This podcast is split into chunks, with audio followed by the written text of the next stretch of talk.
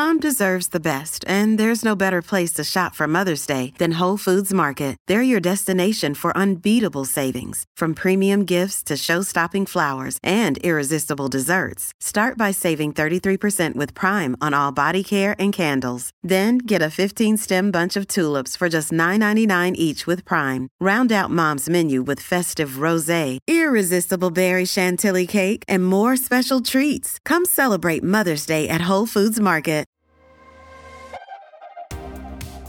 Welcome to this brand new, shiny episode of The Referral. That's my podcast with me, Dr. Karan. I'm a surgeon in the NHS, and I want to bypass and swerve all of that nonsense, misinformation, and pseudoscience that plagues the internet and online spaces, especially when it comes to health, science, medicine, all of that stuff. I'm not going to prescribe you blueberries and kale and doing yoga on your head. I'm going to give you actual science based information to hopefully save money, live better, live happier, and just actually follow the science instead of crap.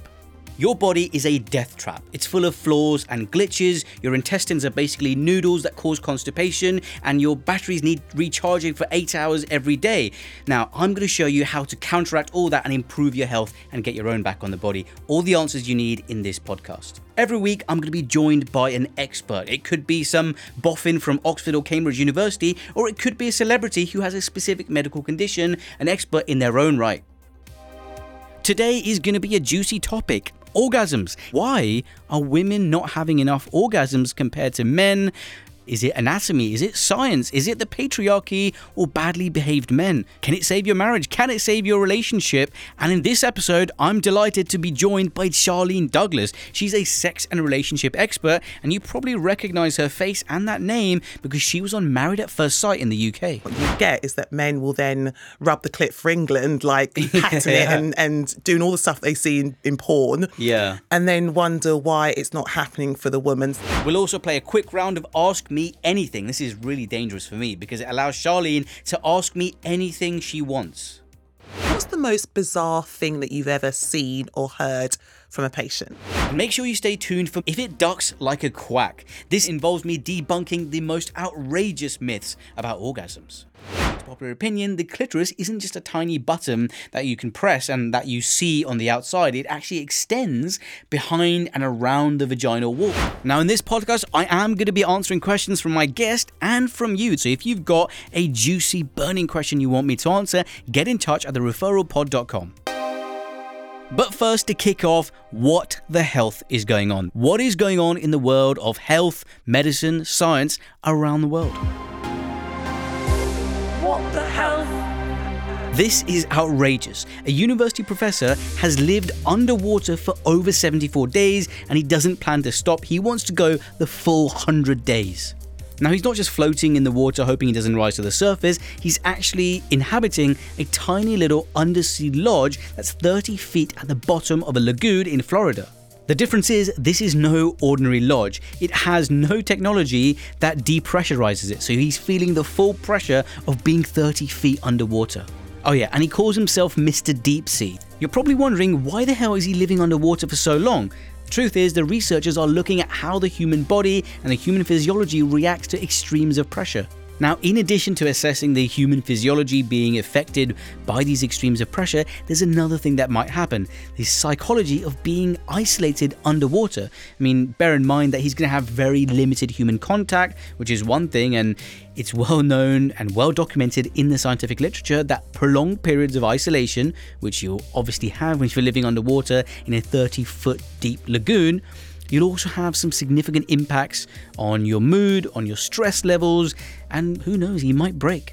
Additionally, you need a bit of sun exposure for vitamin D synthesis, and underwater, you're probably not going to be getting enough sun. Now, I have no idea what it is with people spending time on their own with no contact in weird places. Beatrice Flamini, a Spanish extreme athlete, has emerged after spending 500 days in a cave in Granada, again with no human contact. Just to give you some context, when Beatrice Flamini entered the cave, Russia hadn't invaded Ukraine and the world was still in the middle of the COVID pandemic. She was 48 when she entered the cave and she was 50 when she came out. When she emerged, she was obviously very happy, but at the press conference, she was being held by people who had to support her because in the cave, in the darkness, she lost a sense of balance and she also lost her perception of time somewhat. Now, it's important to note that our sense of time or our sleep wake cycles, our circadian rhythm, the internal biological clock that we have, is dictated by environmental cues, the light and the dark. She mainly only had the dark, no light, so there was no way to you know, reset her internal compass. This has multiple consequences because the sleep wake cycle isn't just so we know when to go to bed, when to wake up. It's actually involved in every single body process from what time you go to the toilet, when you're hungry, your immune system, your heart health, your biological clock they have these biological clocks in every cell of your body. So it's not just your sleep that's affected, but every single system in the body. And it's proven that extended periods of isolation, and especially when we're talking 500 days, that's going to have significant impacts on your mental health and possibly contribute to neurodegeneration as well. Hello, listeners of The Referral. It's me, Dr. Karan. Are you tired of scouring the internet for medical answers only to end up on shady websites? Is your For You page full of TikTok experts pushing miracle weight loss drugs and superfoods? There's so many myths and nonsensical health advice out there on the internet, but on our weekly Crowd Science episodes, I'm helping real listeners like you get the truth. Subscribe to the Referral Plus and you'll get access to additional Crowd Science episodes every week devoted entirely to answering your questions. Plus, as an added bonus, you'll enjoy ad free listening of all our episodes. You can even try it for free. Just head over to the referral show page on Apple Podcasts and click on the try free button at the top of the page to start listening today. Have a question of your own? Visit thereferralpod.com and submit it. There is no question too weird or too awkward for me. So what are you waiting for? Don't let the internet deceive you. Subscribe now to the Referral Plus and start getting answers today. Do you ever wonder how celebrities order food? Like, is Sarah Paulson a Diet Coke or a regular Coke girlie? Some peasant Coke? No. Or how does Sofia Vergara order a pizza? No, no, no tomatoes. I cannot eat tomatoes. Tomatoes? Yes. Are you cool with mushrooms? Not really. If these are the details you need, and I know you do, I have the podcast for you. I'm Jesse Tyler Ferguson, and on my podcast, Dinners on Me, I take some notable friends of mine out to dinners in Los Angeles and New York City. Listen wherever you get your podcasts. That thing was delicious. Why is there an orgasm gap between men and women? Doesn't matter if you're heterosexual, homosexual, polysexual, bisexual, there is a clear gap between men and women. Why is that? Is it science? Is it philosophy? Is it society? Or is it badly behaved men? So let's welcome today's guest. I'm joined by sex and relationship expert Charlene Douglas, also known as the intimacy coach. You might have seen Charlene on Married at First Sight, where she's been smashing it with her intimacy advice to relationships and couples. Charlene, before we get started into the nitty gritty of the big O, tell us a little bit about what you do. So you've introduced me very well there. So I'm an intimacy coach. I suppose my official title is a psychosexual therapist. I work with individuals and couples, uh, pretty much with any issue they've got linked to sex and relationships. Beautiful. So let's get into it. From a science anatomical point of view, I had a couple of ideas as to why there might be this gap. I mean, clearly, one thing which shocked me uh, was that it was only in 1998 that a urology surgeon, Professor Helen O'Connell, actually mapped the clitoris. Before then, it was wasn't really acknowledged as a larger than life piece. You know, people thought it was a tiny little button that you could see, but it was Helen O'Connell which they actually mapped it and studied it using MRI. Uh, that's one of the things. But also, I thought looking back throughout history at the orgasm gap, you know, men have always thought, and probably society has always thought, that it's more of an issue for men. If a man can't ejaculate and suffers from erectile dysfunction or premature ejaculation, that could affect fertility. But in a female sense, the ejaculation isn't a biological function that affects fertility and reproduction. Right. So maybe that's also a reason it was suppressed and the knowledge of that gap was suppressed. But rather than from a scientific anatomical point of view, day to day, what do you think it is from a psychological, physical point of view, that gap? Well, I think for um, a lot of women in particular, we are sort of naturally maternal people. So we want to make sure that, you know, in heterosexual relationships, we want to make sure that our partner is looked after and cared for. Um, and so there isn't that focus then on what we need in order to orgasm. You know, we're so used to making sure that our partner is protected and supported and that their needs are being met. I think society has a big part to play as well. You know, we're taught how to help a man to feel sexually stimulated, um, and then women just have to fit into that somehow. Um, and I think it's only recently where women have actually started to have conversations with themselves, with others, where they're saying, you know, actually, like we'd like to have an orgasm too. You know, we'd like to experience pleasure. It's not just about reproduction. And I think the more people talk about it, the more you realise that actually women really do want to have an orgasm. What I find fascinating about what you've just said in men, you know, I'm a man, so it's Yeah. it's a relatively straightforward phenomena. Right. Uh, you know, there's some genital stimulation, the pudendal nerve, which sort of controls the orgasm in men. Uh, you know, that reflex arc goes up the spinal cord to the brain, and you know, you've got an orgasm, ejaculation, climax, or whatever you want to call it. But in women. Actually, looking at the science, there's so many different routes to orgasm. You can, you know, vaginal, clitoral, cervical in some uh, women, and there's loads of other erogenous zones as well. And f- for me, this was really mind blowing for me. Um, they did a study on women who had spinal cord injuries where they had no sensation uh, to the genital area. So they couldn't feel anything on the vagina or labia. But still, if they stimulated that area, they still had orgasms uh, via different routes, via the vagus nerve, which sits outside the spinal cord and still gave them an orgasm, which suggests that actually it's not a one way road as it is for men. There's actually so many different routes to orgasm, which actually isn't really talked about from a scientific point of view or even a cultural point of view. Well, no, I think there isn't that focus on giving women the space to explore their bodies, to work out what works for them. You know, oftentimes there's this whole myth that women are very complex. Now, I'd say that we're not complex at all. I'd say that we just need to be understood. Yes. And I think for a lot of women, they do the same things that men need in order to orgasm. You know, the five seconds of foreplay and then let's penetrate and oh, orgasm should happen. But that doesn't always work for women. And we know that the statistics show that a lot of women, I think over I think the statistics like over 75% of women require clitoral stimulation in order for orgasms to happen or like you know for to feel sexually aroused um, enough to orgasm.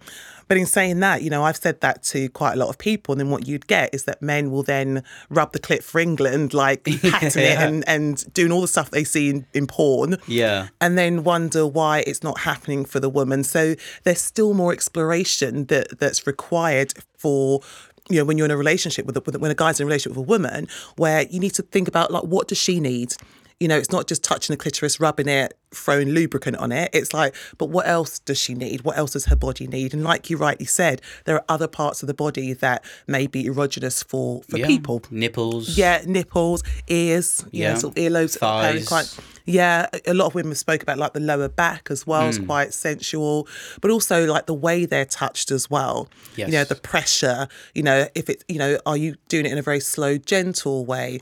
I remember uh, speaking to a woman who'd once said that she was with her partner and her partner was going down on her. So I suppose the official term is, you know, performing oral sex, Yeah, is yeah. going down on her, very colloquial term. And she said that midway through, he turned around to watch football um, because uh, someone had just scored. Now, she then wondered why it was that she was struggling with like staying in her body and really like getting into the vibe and all having an orgasm. And it's like, well, already you're worrying about a partner who looks like they're getting bored. Right. Yeah. You know, so so how how how are you expecting your body to, to orgasm in that space? seeing these couples often, you know, who are having marriage difficulties, relationship difficulties, a lot of that might boil down to issues in the bedroom. What tips would you give someone who's struggling in the bedroom? How can an orgasm save a relationship or save a marriage? What practical tips would you give? Well, first of all, I'd say that to take the focus off having an orgasm, because I think oftentimes what happens with couples is there's such a focus on we need to have an orgasm that they miss out on the journey. Mm. They miss out on the fun of exploring each other's bodies, of being playful. And so for me, I'd say that when you take the focus off, I need to have an orgasm, and instead focus on sensation, slowing things down, connecting with one another, thinking about what you need to feel sexually stimulated, mm. that's when oftentimes you will then notice that your body will feel more relaxed and then your orgasm. Women often come to me and say, oh, I really struggle to have an orgasm when I'm with my partner. But then they will play with sex toys like a clitoral uh, stimulator, Yeah. a vibrator, and then they can orgasm within minutes. Hmm. So that would then suggest it's not something maybe medically that's that's taking place there that's not working. It's something psychological that's happening there where when you're by yourself, you feel really safe. You're not going to be judged. You're not going to be criticized. You can take your time. Your body doesn't. It's not on a timer of there's no pressure. There's no pressure at all. You're not. You've not got your partner watching you and saying, "Have you come yet? Have you come? Yeah. What about now? Have you come? Yeah. Almost like a trophy that they need to claim. Yeah, like it's for them. you know? Yeah. Like, you know, as opposed to just allowing the body to naturally just do what it's supposed to do. And I think with anything, and you know, obviously you're the the medical expert, but I'd say with with so many things when it comes to our bodies, when we put pressure on it, we're waiting for Mm, yeah, it, yeah, yeah. then I don't know, maybe sometimes our body's a little bit stubborn. It's like, I guess, almost, you know, if you're trying to get to sleep and you are constantly clock watching, thinking, what time is it? You pro- probably suffer from insomnia or some degree of alertness that night because you're constantly clock watching or you're looking at your alarm Yeah. um, and you're doing all these sleep tracking devices. It's similar, I don't know what it would be, or orgasmorexia or whatever, where you're obsessed with orgasm at the forefront of the thing. But you mentioned, um, you know, about obviously that when women take their own time or masturbating on their own, um, they find they can orgasm with increasing frequency. But it's interesting to note in the study done by Laurie Mintz of all of these women uh, and men, homosexual, heterosexual, it looks like there is an increased percentage of homosexual women and bisexual women who achieve orgasm rates almost equivalent to heterosexual men. Yeah. Because does that suggest that women know what they're doing so they'll know what other women want? Probably. Yeah.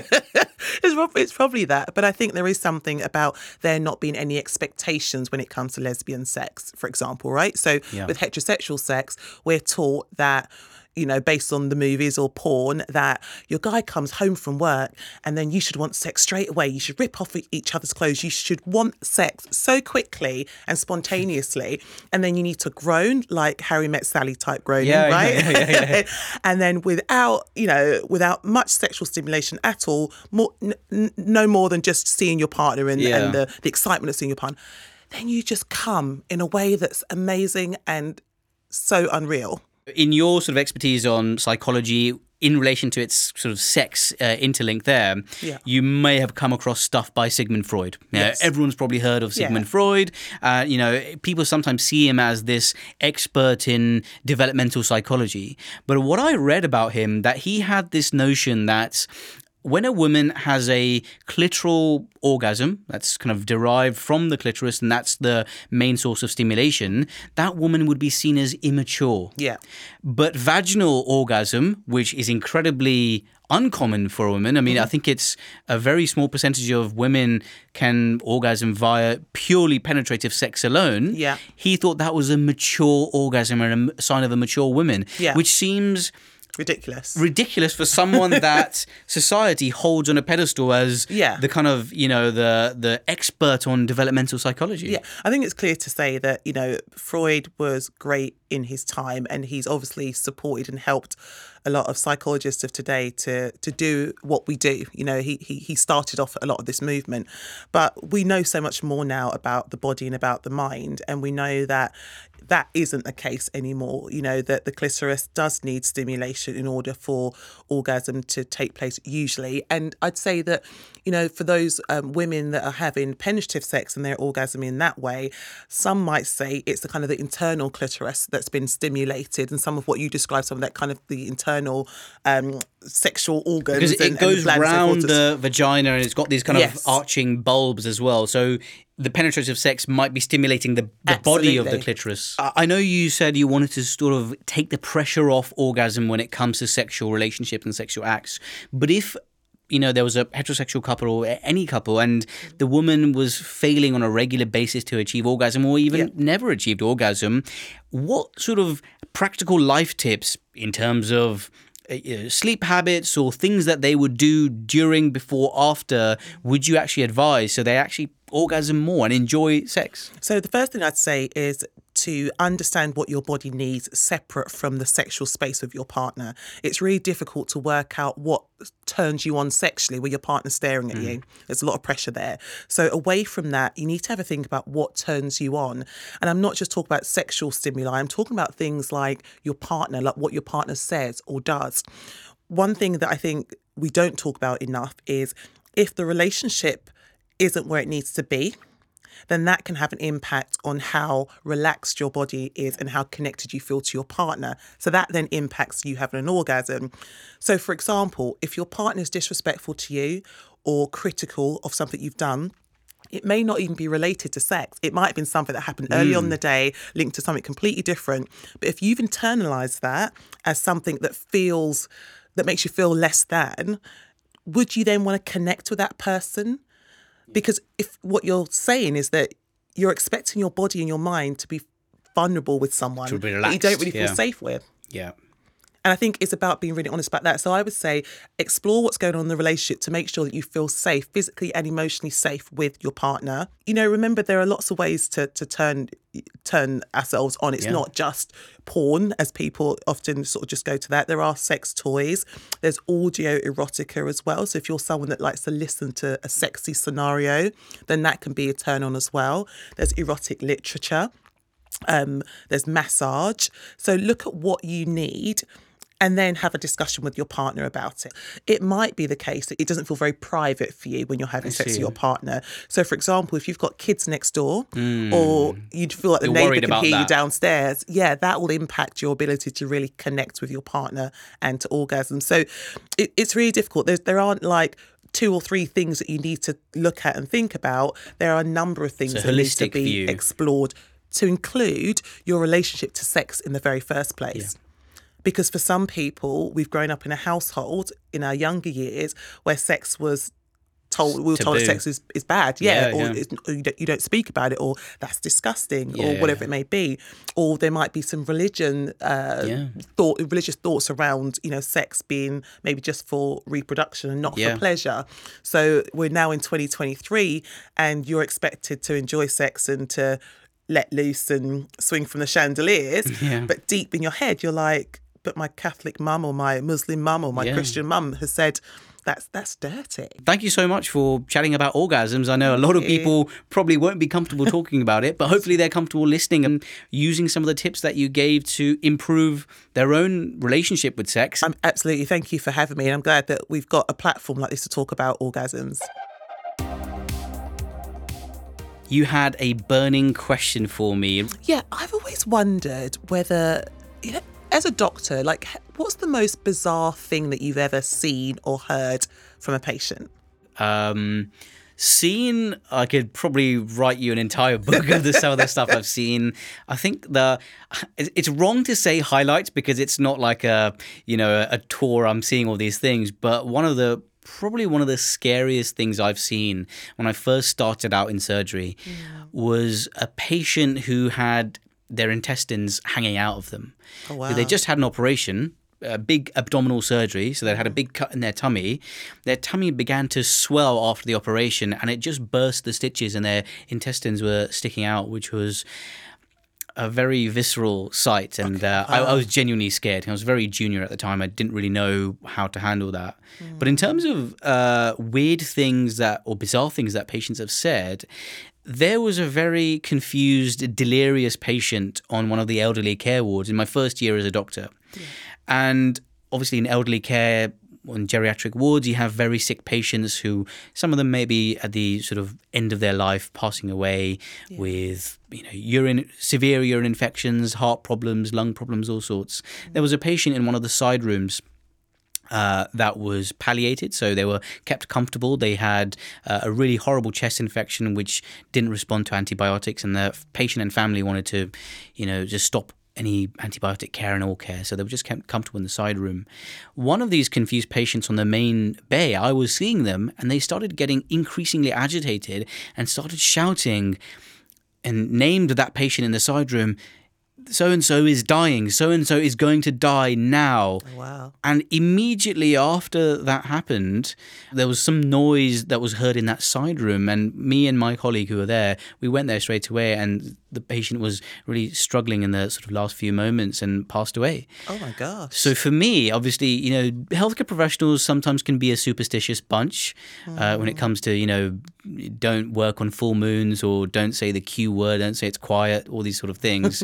but this was really bizarre. I mean, surely my science brain is thinking that's a coincidence. Mm. But also, on one hand, I'm thinking, wow, that's a bit creepy. yeah. Thank you so much. Thank you for having me. If it ducks like, a quack.